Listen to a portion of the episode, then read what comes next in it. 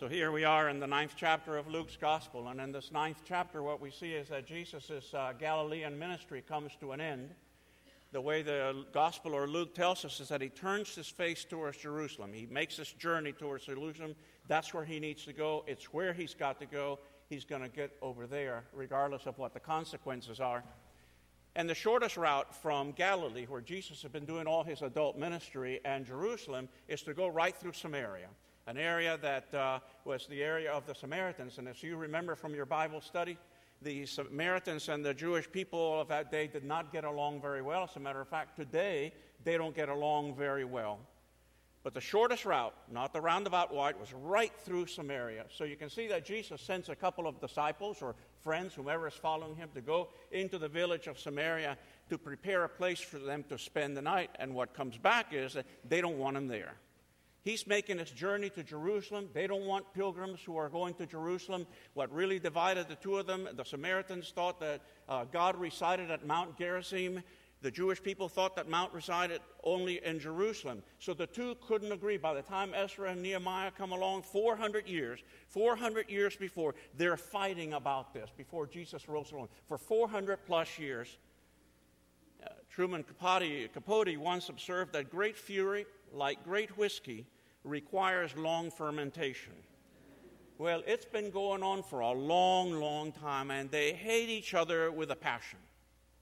So, James and John, the two disciples who are with Jesus, when they get the news, when they get the news that they're not going to be welcomed into Samaria, they say to Jesus, Lord, do you bid us to come to bid fire to come down from heaven and consume them? They're called James. James and John are called the sons of thunder for a specific reason. Most of the time, when somebody contradicts them, that's what they want bring down thunder upon anybody. And sure enough, they want that. They want to strike back, which is the natural tendency when we've been rejected, humiliated, when we sense that we don't have any justice coming our way. Shakespeare had not yet come along with that line, which I think should be inscribed over every pastoral counseling center that wonderful line in Act 5, Scene 2, that goes like this Thou hast not half the power to do me harm as I have to be hurt. Just as all the water in the ocean cannot sink a ship unless it leaks in, so all the rejection and hatred in the world cannot pull you down unless you let that hatred seep into your heart, unless you let it get inside of you. All of us know, and I've said it a million times in this church, that all feelings are valid. Every feeling you have is valid. It is normal to feel envy, hatred, and resentment, which are inevitable responses to rejection, humiliation, or injustice, whether they are real or imagined. Freely to acknowledge hatred and resentment is the best way, I think, to avoid becoming hateful and resentful. If you deny your feelings, then just as surely as today is Sunday, you will act them out on somebody else. Hatred is basically pain denied. And pain that is not transformed is transmitted to somebody else. Every time that we have a shooting incident in this country, they usually do a profile, some kind of a profile on the shooter. And one of the things that seems to be a constant on all the, all the single shooters that come into our lives, whether in Orlando or anybody else, is that all of them, somewhere along, felt a sense of humiliation, sense of, sense of injustice. They set, sensed pain. And when it is not transformed, you're going to transmit it to somebody else. The subconscious has no digestive tract. What goes down has to come up. And usually it comes up in the form of displaced violence.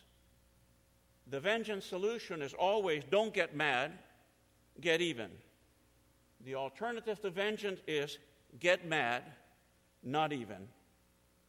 And all of us know that the price of hating others is loving ourselves the less. Hatred has no place in the hearts of the children of God. That's what Jesus is saying.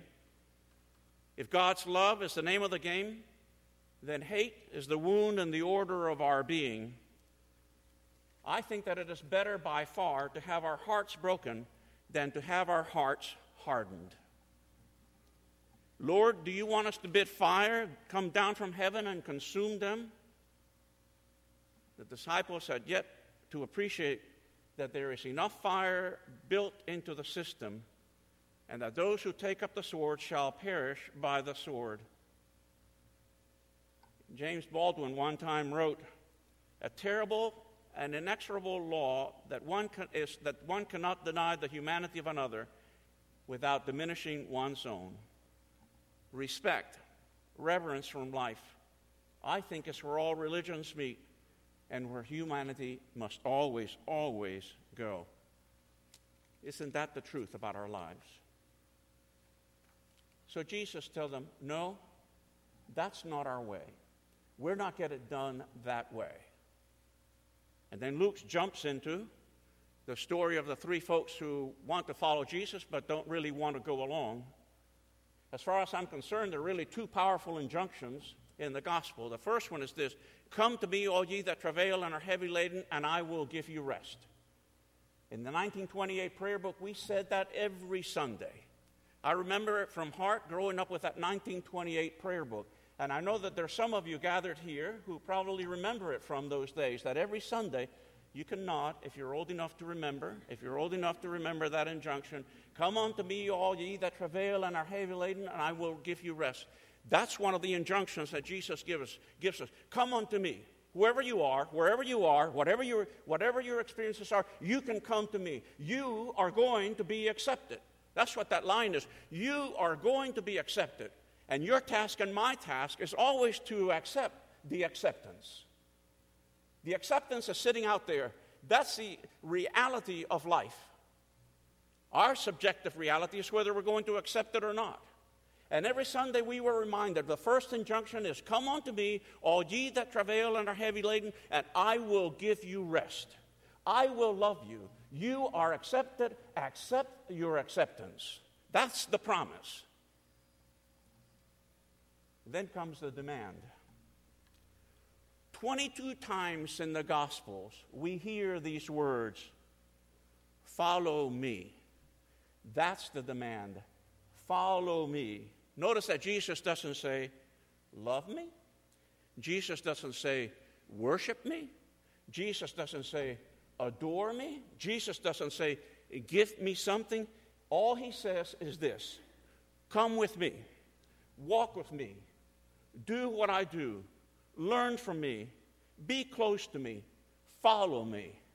That's the injunction. Follow me. No other one what we learn from the story is that discipleship is a demanding way of life. And I don't know about your life, but I can tell you this about my life. My problem is this that my vows for reform are fleeting. My faith is shadowed by uncertainties. Most of my commitments evaporate very quickly. My promises are eloquent, but my performance, I want to tell you, is always, always shabby.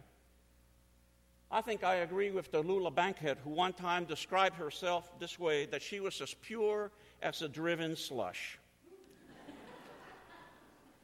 I sense that about myself.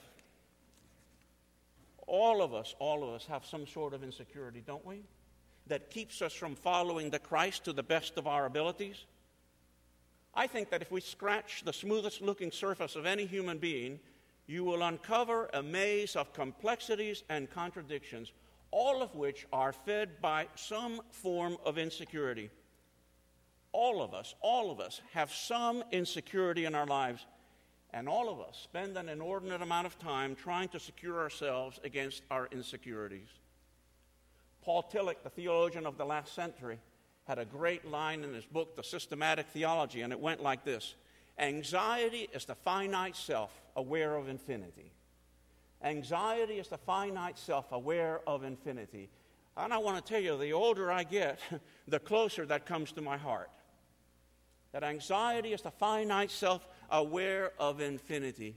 And it's those insecurities that keep us from acting, acting as disciples. Now, I trust that all of us consider ourselves disciples of the Christ. Now, some of you may be here visiting our congregation today because this is a historic place. Welcome. We're glad to have you here.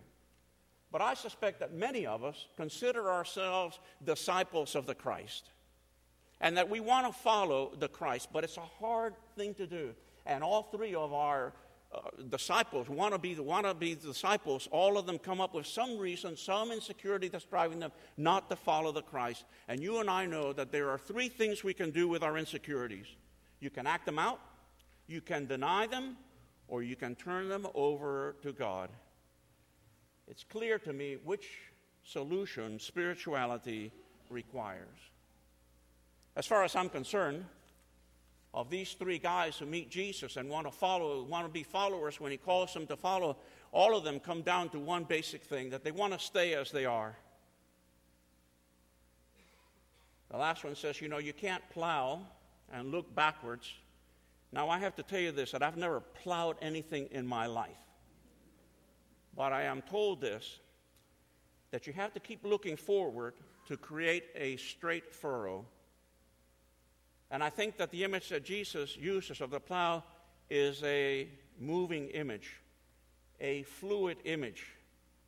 You have to turn the soil over and over. You can't just think about it. You have to keep walking in the Spirit. You have to move along to prepare the ground.